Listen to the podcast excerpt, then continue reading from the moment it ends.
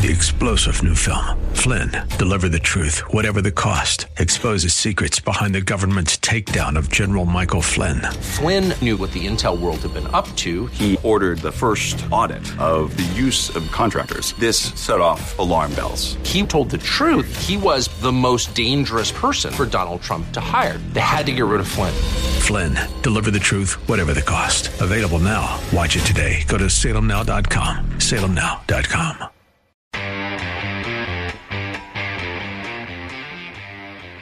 Money Monday means it's time for a conversation with Josh Pick of Aptus Wealth Management. Josh and his firm are located in Lewis Center, just off Route 750, not far from 23 and 270.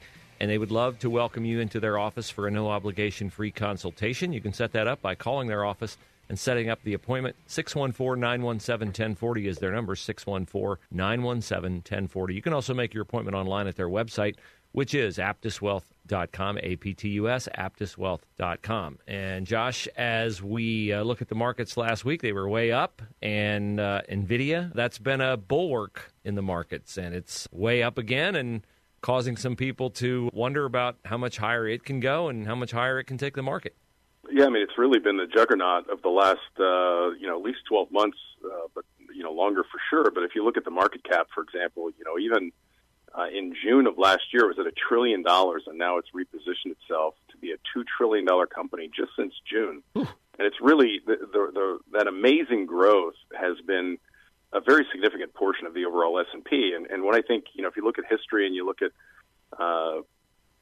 kind of investor psychology, when something like this happens, much like it did back in, the late 90s during the dot-com boom, and then you have back even during the 20s when we were, introducing automobiles, et cetera, at a large scale, you have this kind of, you can almost call it a melt up in a way, and that there's such a fear of missing out that people over exuberantly start buying into the market. And that's not to suggest that artificial intelligence isn't going to be a huge part of our society, much like think of the 90s when, the internet wasn't even a thing yet, and now think of how much it's impacted our life. But what ends up happening is sometimes we start purchasing things just purely for that, for a fear of missing out. And oftentimes when that occurs, or at least if you look at it historically, there is a correction. And, I think Warren Buffett said it best, where you don't know who's swimming naked until the tide goes out. I don't think it's necessarily a reason to go run and put all your money under the mattress, but I think it's an opportunity or a time where you should start thinking about diversification. What am I going to do with my money? What if it goes the other direction? Because we haven't really seen that on a large scale since, you could argue since 2009 we've been in a bull run. So I think very, very important that you start taking a look at your portfolio and protecting yourself as best you can, particularly if you're getting close to retirement. So you confirm what I wondered, which was NVIDIA's success is, at least tied to, I don't know if it's largely AI related, but it's tied to AI. And we had this Google Gemini story on Friday where some of the images it put out were, kind of laughable. AI generated, and I just kind of wonder, that's kind of the unknown horizon out there, right, is how AI is going to shake out, what's it going to mean for investing, and how many different stocks are going to be winners, and how many companies that we think might be winners will, maybe not just be losers, but might just go away because of AI. Yeah, I think we can't deny that AI is going to be a significant part of our life, and quite frankly, as I talk so much about, a fear of missing out and making it sound almost like it's purely an emotional decision, earnings numbers have been quite significant, shattering what they thought the earnings were going to be. So it's not to say that it isn't a profitable endeavor. But what I am suggesting is when there's something that hits the market where, we can go all the way back to railroads on this. I mean, there's always been this type of environment with different things that have the possibility of revolutionizing the way that we live. There's this kind of over-exuberant belief that it's never going to go down. So much so that even when it does pull back, we just believe it's a normal dip, and we start buying into it more and more and more.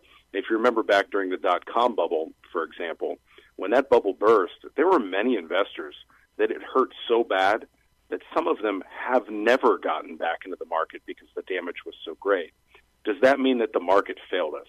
I would argue no, it didn't. I think maybe we kind of failed our own intuition, or we failed logic of how we were going to invest. So I think, again, it's so important that if we look at this and say we don't want to be out, but is there a way that we can be into some capacity while still, quote, hedging our bets? And the answer is absolutely. And that's not just as simple as diversifying amongst stocks and bonds. There are other things you can do. There are ways that you can you know, hedge the losses or buffer against losses. Now, of course, you're giving some of the upside up in that scenario, but at least you know that if it goes catastrophically the other way, that my retirement is not in jeopardy, that I'll still be able to meet my goals, and I'll still be able to have the upside that I hope for without completely losing all of my goals to the downside. Yeah, that's a strategy that my wife and I embraced when we met with Josh and his team, and we became Aptus clients. And you can have that conversation for free, no obligation at all. Set it up by calling their office, 614-917-1040, 614-917-1040. You can also make your appointment online at aptuswealth.com, A-P-T-U-S, aptuswealth.com. So we're getting some inflation numbers later in the week that'll tell us whether inflation, like NVIDIA numbers, refuse to come down. But I just kind of wondered, as people get close to retirement, you know, you're the home of the retirement blueprint, and we talk about that on the Aptus Retirement Blueprint Radio Show, Fridays at 7 and replayed Saturday at noon. Typically in the realm of, here's the strategy we have, this is the plan we're going to work, we're going to be disciplined, we're going to understand what we're doing and why we're doing it. But I think then what people forget is that leads you eventually to another strategy, another plan, another blueprint, which is for now that you've invested and you build up this nest egg and hopefully achieve financial independence, there's a withdrawal strategy that you eventually have to get to or should get to when retirement actually dawns. Yeah, and if anybody's looked into this on their own, you'll quickly realize that the bulk of our industry is focused on how to grow your pot of money, and very little is dedicated to how do I take distributions out of that kind of giant pot that I've grown that's supposed to sustain me through retirement. But the fact of the matter is there is a logical way to do it. And unfortunately, you know, if you think about the industry, there's not as much money to be made on income distribution as there is on asset management. So they don't focus a lot of attention on that distribution phase. So usually what you'll find if you just do kind of a cursory research is, well, start here and then move to here and then move to here and then move to here. And the reality is that everybody's situation is significantly different. For example, if you want to live on $50,000 a year in retirement and $30,000 of that is your Social Security, that's a far different scenario than if you want to live on $200,000 a year in retirement and you have no Social Security. The tax ramifications of both of those scenarios are dramatically different. So how and where your money is invested, not just what I'm invested in, but do I have a Roth IRA versus a 401k versus a traditional IRA versus real estate? All of these things are handled dramatically different for the purposes of taxation, but they also have dramatically different kind of growth patterns, if you will, or trajectories in income growth. So how you utilize those is drastically important. And how so? I mean, we could be potentially saving thousands of dollars in taxes based upon how we take the money out, irrespective of how it's invested.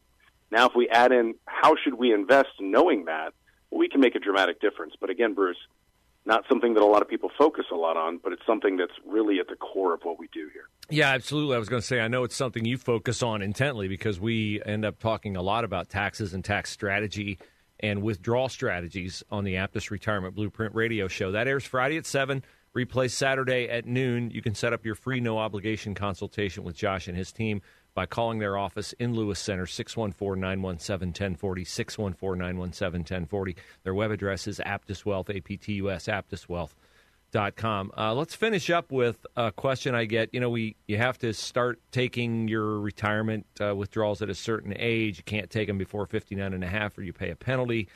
Is it ever prudent to take a loan on your retirement savings? Is that something people do? People do it all the time. Matter of fact, during COVID, we saw a drastic increase in the amount of loans that were taken for obvious reasons. But the answer is usually not. But there are scenarios where it can make a lot of sense. And I'll give you one, for example. I had a client that they are selling a home because they have to because of their occupation. They're moving across the country. And quite frankly, they don't have enough cash on hand to pay the down payment on the new home until they sell the old one, which we'd like to think that we could just make that a contingency, but sometimes that's just not in the cards. So what they're doing is taking a loan off of their 401k, which is a far better interest rate than throwing it on a credit card, for example, and then they're going to pay back that loan essentially as soon as they sell their other home. Now, there's some ramifications in how and, you know, the most logical way to do that, but in that scenario it made a lot of sense. But again, Bruce, I'll tell you, in most scenarios, taking a loan is not the best option, but fortunately it is an option, so we can utilize it where it does make sense. Well, I know this. I know you guys are on top of everything, and you understand the ramifications of everything, and that's why I'm a client, a very happy client. 614-917-1040. The number at Aptus Wealth Management, 614-917-1040. Their web address is aptuswealth.com, A-P-T-U-S, aptuswealth.com. Josh, always great to talk with you. Thanks so much. We'll see you on Friday. You as well. Thanks, Bruce.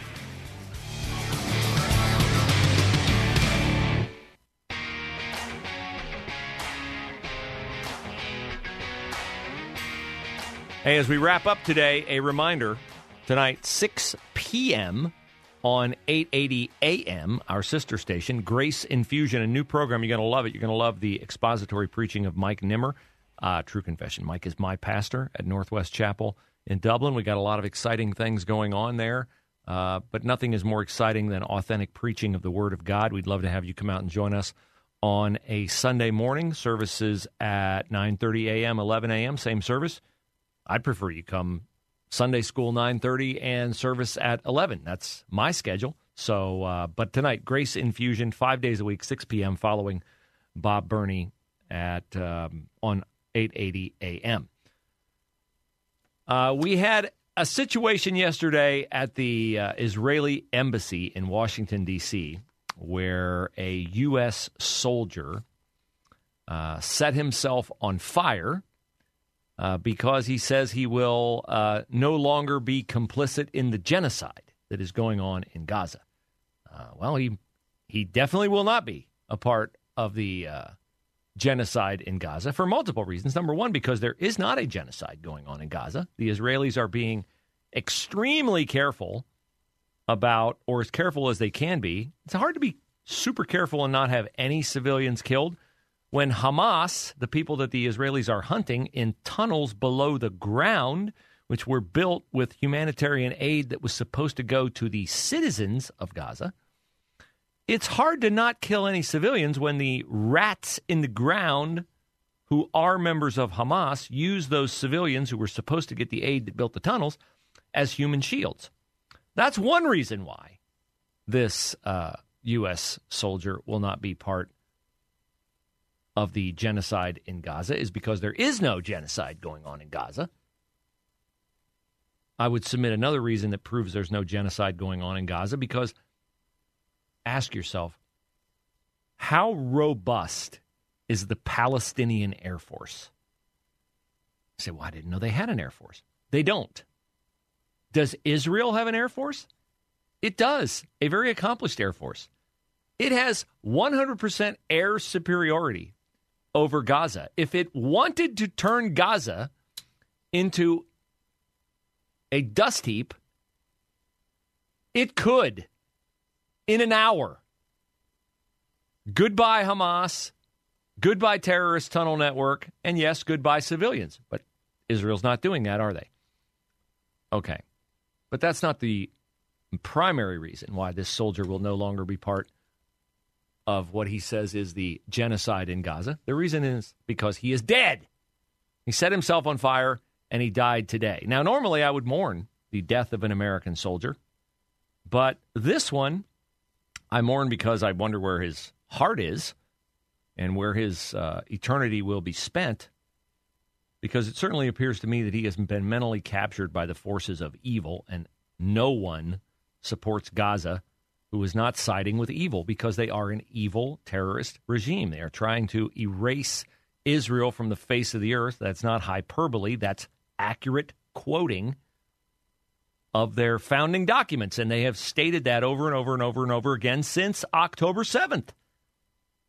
So any effort by anyone, including the Biden administration, to end Israel's attempt to preserve its status as a nation, anyone who defends that has been captured by evil. So now that he has been dead for a few hours, we're starting to get a little bit more information on this American soldier. And wouldn't you know, the guy who set himself on fire was a leftist extremist with pronouns in his bio that reached out to Antifa to notify them of his plans. Gee, I didn't have that on my bingo card. Did you? No, of course not. Aaron Bushnell of San Antonio, Texas, is the second pro-Palestinian protester to set him or herself on fire outside the Israeli consulate in Atlanta. Well, much like the Japanese kamikaze pilots, this is a strategy that I would think would be doomed to failure if all the people who hold your position are going to set themselves on fire and kill themselves. That would, by definition, detract from your numbers, would it not? I would think so. Switching to numbers of a different sort, the Central Ohio housing market, where we're always told we don't have enough affordable housing, right? But people owning their home is oftentimes their most consequential form of growing their wealth or wealth preservation. So how's the housing market doing in Central Ohio? Jim Weicker covers it for the Columbus Dispatch, and he says that the calendar year 2024 is so far the first year or the first time in 18 months, January, increase in home sales month over month, suggesting, he says, that the housing market may be awakening from a long slumber. I don't think, well, it might signify that. What I think it signifies is, I think it signifies that people are giving up on interest rates going down. And they've been postponing the purchase of a house. And interest rates momentarily dove under 7%. And now they are back over 7%. And I think people are looking at some of the numbers, and I think their financial analysts are starting to tell them the inflation numbers that are coming out on Thursday, the fact that the expected number of Fed rate cuts this year has already been whacked from 6 to 3, and I think 3 is ambitious. Unless, of course, Jerome Powell bends to the will of the Biden administration and its acolytes like Elizabeth Warren and cuts interest rates just to give the economy a momentary shot of good results so that it'll mitigate against the electoral damage for Democrats in the fall. I just think people have realized interest rates aren't coming back down. They're just not. They're not certainly not coming down to where they were before and were too low at that point in time. Weicker writes, more than 1,500 Central Ohio homes changed hands in January, almost 3% more than a year ago. First increase since May of 2022 before high interest rates sucked the air out of the housing market. Yes, those high interest rates sucked the air out of the housing market. We left a consequential responsible party out of that sentence, did we not? Oh, we did. Joe Biden. Before Joe Biden's inflation, the highest in 40 years, forced the Fed to hike interest rates, which then sucked the air out of the housing market. I'm happy to play editor for you, Jim. He says last year, home sales fell 13.5% from the previous year, the second straight year of double-digit declines. Yeah, Joe Biden's had a heck of an impact. It's Bidenomics is working. If you want to rip up major sectors of the American economy like the building industry, it's working great. As of the end of January, there were just shy of 2,900 homes listed for sale in Central Ohio, which is 17% more than a year earlier. But as of last Tuesday, that number of homes listed had fallen by about 500. So what that tells me is a lot of people are putting their home on the market, checking the temperature of the market, looking to see if they can get more money for their home than they ever dreamed possible. Or there are a lot of contingency offers out there, and people find out that they can't sell their home for the inflated price they need to sell it for to buy the home they want to buy because of the inflated price that it has on it. So, like every sector of the American economy, it's struggling under Joe Biden. Three-star General Michael J. Flynn, head of the Pentagon Intelligence Agency, knew all the government's dirty secrets. He was one of the most respected generals in the military. Flynn knew what the intel world had been up to. He understood its funding. He ordered the first audit of the use of contractors. This set off alarm bells.